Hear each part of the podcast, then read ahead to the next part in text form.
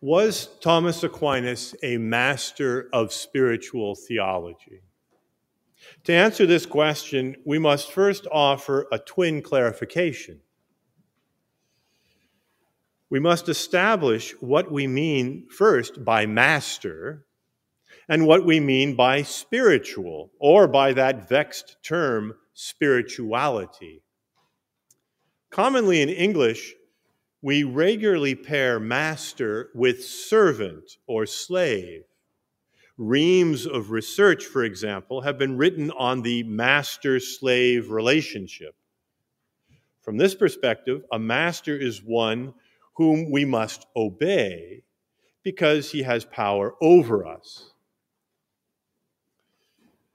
There is, however, a countercurrent in English that preserves an older meaning of the word master we speak of a master plumber or a master carpenter. There are also chess masters, and in the martial arts, there are masters of the martial arts.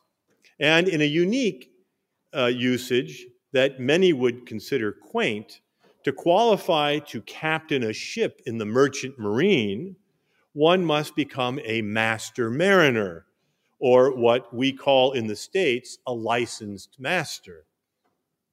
According to this usage, master connotes not so much dominion over another as expertise in a domain, a domain of knowledge.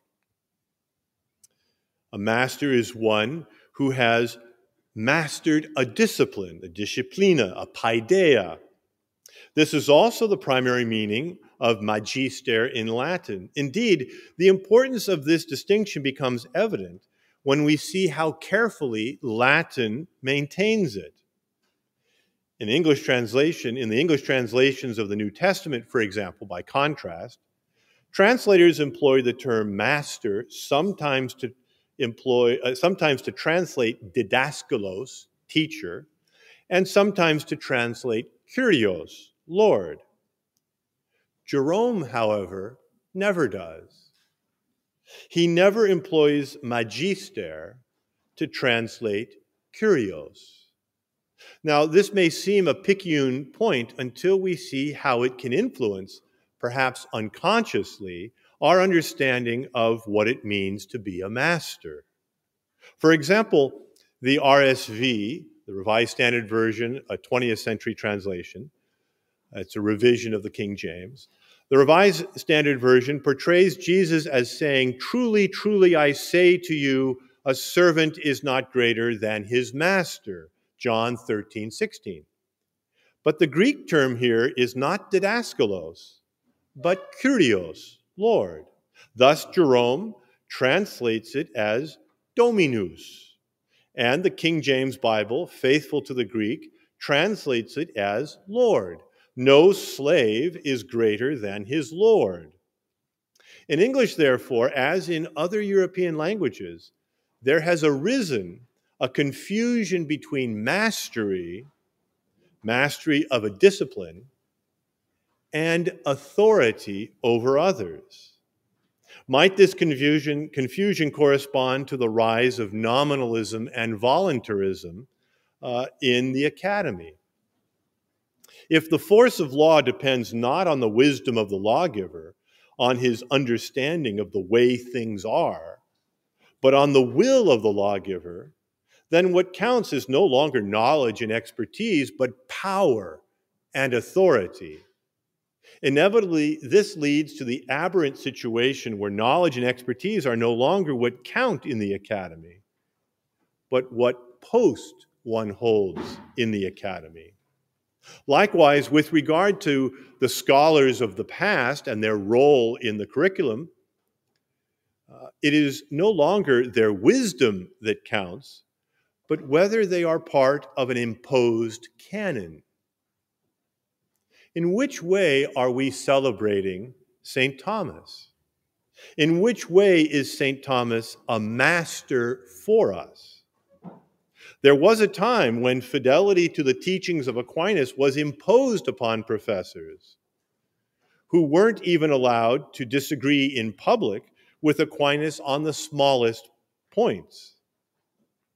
It should not surprise us that institutions over which Thomas held this obediential form of mastery threw off the Thomistic yoke as soon as they could. Thomas himself, however, was forged in that older form of mastery, a mastery that tradesmen, thank God, and their guilds continue to cultivate, where what counts is knowledge of the way things are, knowledge of their discipline. Plumbers need to know plumbing, or they will never make a living or avoid causing septic disasters uh, in the dwellings of their clients. Carpenters need to know carpentry, or they will never build a house that stands. And ship's captains need to know their trade and the waters they ply to avoid coming to shipwreck. This contrast is thus not superficial. It is not a matter of etiquette or of being nice. It concerns the true source of moral and spiritual authority the word that binds, the word that leads us like a master leading his disciples, is a word grounded in wisdom. It draws us to follow it, to celebrate its speaker as a master, because it is a word of wisdom and not merely an expression of will.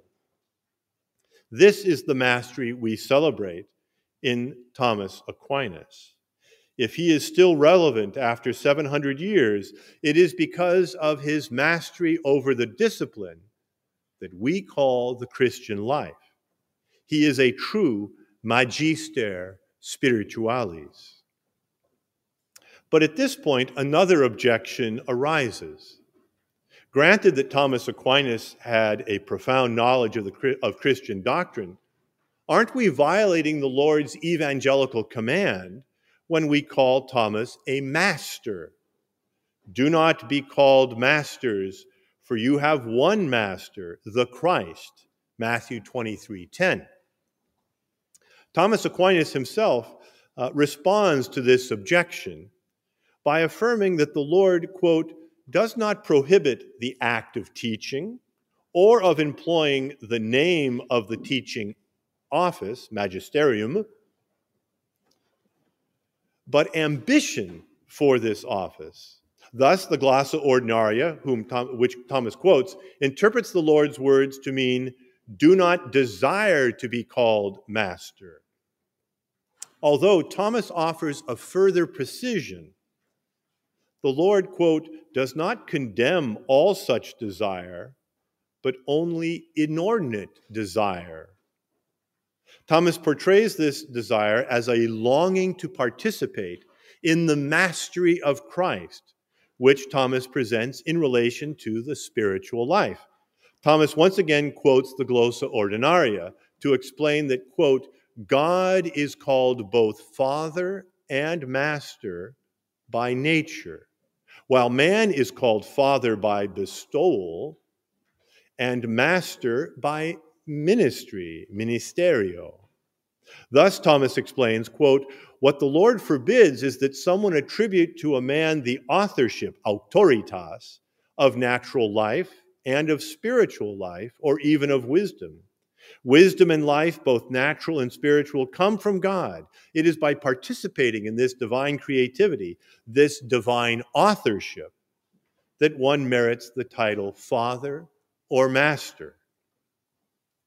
Quote, we honor someone with the title master because of his association, consortio, with the true master, treating him as an envoy, nuncius, out of reverence for the one who sends him.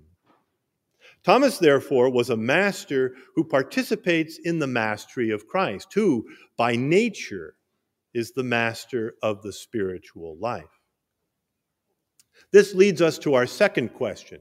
What do we mean by spiritual and spirituality? After the Second World War, scholars began self consciously to give attention to this curious feature of theology the emergence of the term spirituality and of the domain of spiritual theology. The Italian medievalist Gustavo Vinay, responding to the growing popularity of the term spirituality, spoke for many when he exclaimed, Che cosa è dunque questa spiritualità? What is, therefore, this spirituality? Walter Principe, who 40 years ago responded to Vinay's call to formulate an answer to his exasperated question, drew on the historical work of Jean Leclercq to delineate three different but related uses of the term. First, there is what Principe calls the real or existential level, describing it as the lived quality of a person.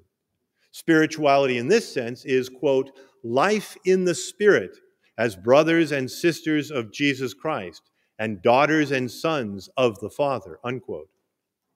One refers here to a specific person's spirituality or their spiritual life. Next, the second sense of spirituality refers to, quote, the formulation of a teaching about the lived reality, often under the influence of some outstanding spiritual person, unquote.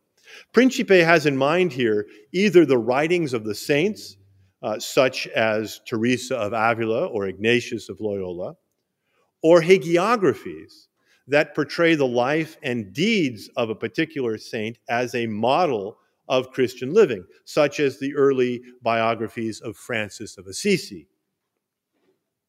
This is spirituality as practical teaching about how to live the Christian call to holiness. At this level, we refer to Francis's or Teresa's spirituality, meaning their spiritual teaching. Lastly, Principe discerns a third and final use of the term to mean, quote, the study by scholars of the first and especially the second levels of spirituality. Principe affirms that this sense of spirituality refers to, quote, a discipline, a university academic discipline, using the methods and resources of several other branches of knowledge, unquote. If we accept Walter Principe's threefold division, where does that leave us concerning St. Thomas and our initial question? If we turn to the primary existential level, there seems to be no difficulty. The fact that Thomas was canonized, the very thing we are celebrating, points to his being a spiritual master in this primary sense. He lived the Christian life and did so in an exemplary way. But what about the other two levels? Was Thomas a spiritual writer like Teresa of Avila or Ignatius of Loyola? Does he have a spirituality in this sense? Or was he more someone who engaged in the academic study of the lives and writings of the saints? When we pose the question this way, we discover that Thomas does not really seem to fit in either category. He never wrote a treatise on the spiritual life the way St. Vincent Ferrer, a hundred years later, would, nor did he undertake studies of the lives and spiritual writings of the saints. He simply wrote theology. Now, we can delineate what that is, but I'd prefer to put that into brackets. So, does this mean that St. Thomas was not a master of spiritual theology? Or is there a problem with Principe's threefold division? at least as it refers to Thomas and the scholastics of his generation? Are we perhaps trying to pour medieval wine into Baroque wineskins? Stated another way, are we perhaps trying to sing medieval hymns with Baroque settings and orchestration? Michel Labourdette, after masterfully, masterfully sketching what we call we could call a Thomistic understanding of the spiritual life asks the embarrassing question but why call the study of this of this domain spiritual theology? Why not just call it theology? Quote shouldn't we simply call it theology or at least moral theology? That part of theology that specifically concerns the rational creature's return to god? For what reason should we have a special course on this subject, distinct from an expository course on the Summa Theologiae. Now remember, Labourdette famously has his multi volume commentaries on the secunda pars of the Summa. Why not just do that?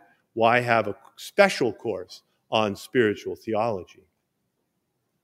In considering the extent to which spiritual theology is distinct from moral theology, Labourdette recognizes that, quote, a good number of Thomists absolutely refuse to admit the legitimacy of such a distinction. And Labourdette concedes that, quote, and I love this quotation, the way this distinction is often presented fully justifies their refusal. Nevertheless, Labourdette convincingly argues for the utility of the distinction between spiritual theology and moral theology when properly understood. Labourdette is not alone in this. Father Servais Theodore Pinckaers, who was himself wary of the distinction, nonetheless sees the value of it once we properly understand the nature of moral and spiritual theology. For both Labourdette and Pinckaers, the root of the problem stems from an impoverished moral theology. Father Pinckaers' uh, narrative of this impoverishment is well known, especially for those who have read the sources of Christian ethics.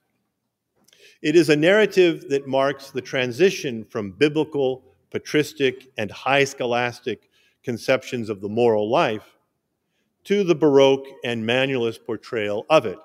So I say Baroque because the Baroque period starts around 1600. We have Shakespeare writing his plays. We have Baroque music here in Rome, but you also have uh, Juan Azor's uh, multi volume, uh, first ever manual of moral theology that starts to be written in 1600. Okay. So, um, the transition from biblical patristic high scholastic conceptions of the moral life to Baroque and manualist portrayals of it. With the rise of nominalism, with its impoverished understanding of both of nature and of grace, and voluntarism, with its shift from wisdom to will, the manuals of moral theology no longer present human action in relation, in relation to human flourishing, both natural flourishing and as elevated by sanctifying grace, nor in relation to the traits of character, the virtues, both infused and acquired, that promote it. Instead, the, manuali- the manuals of moral theology analyze human action in relation to law as an expression of the will of the lawgiver. This does not mean that, the Baroque, that Baroque theology had no place for grace and the spiritual life but they studied these realities outside the domain of moral theology. The treatise on grace shifted to dogmatic theology, while the life of grace became the domain of ascetical and mystical theology. It is during this period, scholars trace it to the 17th century in France, and a very recent study that's coming out soon. I got the, the proofs for it. Uh, this year's uh, Randall professor at Providence College is publishing it. Uh, and tracing it to uh, the 16th, all the way back to 16th century in Spain. So whether it's the 17th in France, 16th in Spain, the uh, scholars begin to employ the term spiritual theology and to give a new meaning to spirituality uh, at this time. Father Pinckaers sees the work of the Sulpician educator Pierre Pourrat, who was uh, the, the rector, he was rector at the Grand Séminaire de Lyon in France, and author of La spiritualité chrétienne des origines de l'Église au Moyen Âge, published in 1919. So Father Pinckaers see, sees Pourrat's study as perfectly expressing the Baroque vision of moral and spiritual theology. So here's a quote Spirituality is that part of theology that treats Christian perfection and the paths that lead to it. There is dogmatic theology, which treats what we should believe, and moral theology, which teaches what we should do and avoid in order not to sin mortally or venially. And above these, but based upon them, there is spirituality or spiritual theology. Dogma thus teaches us what we should believe, morals teaches us how to avoid sin, and then there is spirituality, which is based on but superior to both of them. Abbe Pourrat subsequently explains that spirituality is divided into uh, ascetical theology and mystical theology. Ascetical theology, he affirms, considers, quote, the exercises that every Christian who aspires to perfection should undertake. And he underlines that, quote, God invites us to do them and gives us the necessary graces that enable us to respond to his invitation. In contrast, mystical theology studies, quote, extraordinary states, such as mystical union properly so called, and its associated manifestations, namely ecstasy, visions, and revelations. Pourrat explains that while ascetical theology studies what we uh, what we, aided by God's grace, can do to, quote, raise ourselves towards God. Mystical theology studies phenomena, quote, that do not depend on those who experience them. Instead, quote, it is God who suddenly and impetuously invades the soul. Now, there are several things to note here. First, how fragmented a picture of the Christian life this Baroque vision presents. The object of faith is separated from the act of belief, and there is no reference to belief as animated by charity as being the very heart of the spiritual life. Second, moral theology as the study of what all Christians are required to do is merely the study of how to avoid sin in other words, it studies how to obey the commandments. On the other hand, spiritual theology seems only to concern optional call to perfection. It is not a command, but a counsel, something that God invites us to do and to which those who seek profession, perfection respond to. But it is not an obligation of all the baptized. Notice also how it assumes that avoiding sin, obeying the commandments, seems to have nothing to do with the life of grace, as if such obedience were possible without charity.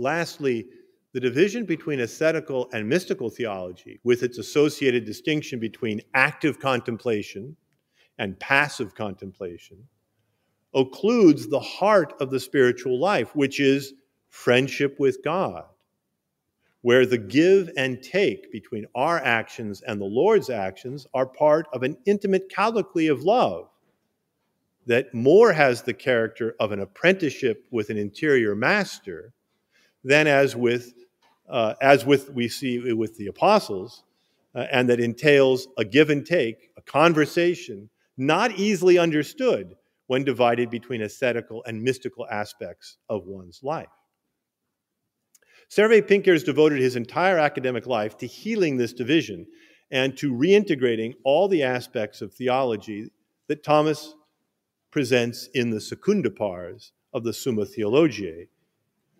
He reintegrated them all into moral theology. He thus defined moral theology as, and this is Pinckaers' definition directly from the French, the English translation has a few problems, the branch of theology, so moral theology, according to Father Pinckaers, is the branch of theology that studies human acts so as to order them to the loving vision of God, our true, complete happiness, and our final end, by means of grace, the virtues, and the gifts in light of revelation and reason. Upon effecting this reintegration of all the elements of the Christian life into the domain of moral theology, one might legitimately ask why maintain the division between moral and spiritual theology? Why not simply portray St. Thomas as a master of the Christian life and leave it at that? This is where both Labourdette and Pinckaers recognize that although Thomas Aquinas is a master of the spiritual life, he is so primarily on the level of principles. He articulates the principles of spiritual theology, initially in the Prima Secundae of the Summa Theologiae, more deeply in the Secunda Secundae, and especially in his biblical commentaries, especially on Paul and his masterpiece, the commentary on the Gospel of John. It is there that he underlines that the entire spiritual life depends on charity. And its growth in the and that growth in the spiritual life is growth in the stages of charity. And that this charity is a communion, a koinonia, a communicatio in the divine life, the triune life of Father, Son, and Holy Spirit, that gives charity the character of a friendship, an intimate friendship with God. This intimacy is lived in the Spirit, and thus we call it life in the Spirit and the spiritual life. All of these uses are found in Aquinas. Christ, however, as God incarnate, is, and there's another quote uh, from the Tertia Pars, question 34, Article 1. Christ is perfecta spiritualitas. He's the perfection of spirituality, God incarnate. And therefore, life in the Spirit is necessarily life in Christ. This intimacy is so great that Christ becomes our life, an allusion to St. Paul. And to explain St. Paul's affirmation, Thomas uh, appeal is one of the rare times when he appeals to his own background. Uh, just as some call hunting or friendship with a certain person their life, because it is their passion for hunting or communion with their friend that moves them to act and guides all that they do, so too, quote, Christ is our life because the whole principle of our life and activity is Christ, unquote. St. Thomas does, in this sense, have a spiritual theology, although he never calls it this. The object of this theology is the study of the stages of one's growth in charity, which occurs in the Spirit and through an apprenticeship with Christ, in whom we become by adoption what he is by nature sons and daughters of the Father. For him, as for Labourdette and Pinckaers and the Catechism of the Catholic Church, the spiritual life is the vocation of all the baptized. It's not an option. The call to be perfect as our Heavenly Father is perfect is a command. We are not, perfection is not commanded at the beginning, but it is the goal of all of us. St. Thomas does not, however, offer an existential account of the stages of growth. He never, virtually never uses the first person singular. He hides his own experience. He sketches the stages, but he does not develop them. He has a spiritual doctrine, but what he offers is an introductory course. As the humble friar from Roccasecca, he pulls a veil over his own life and experiences, making the words of Isaiah his own secretum meum mihi.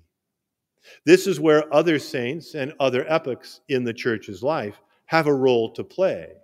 Nevertheless, with St. Thomas sketching the principles, we can indeed say that he is a master of spiritual theology. Thank you.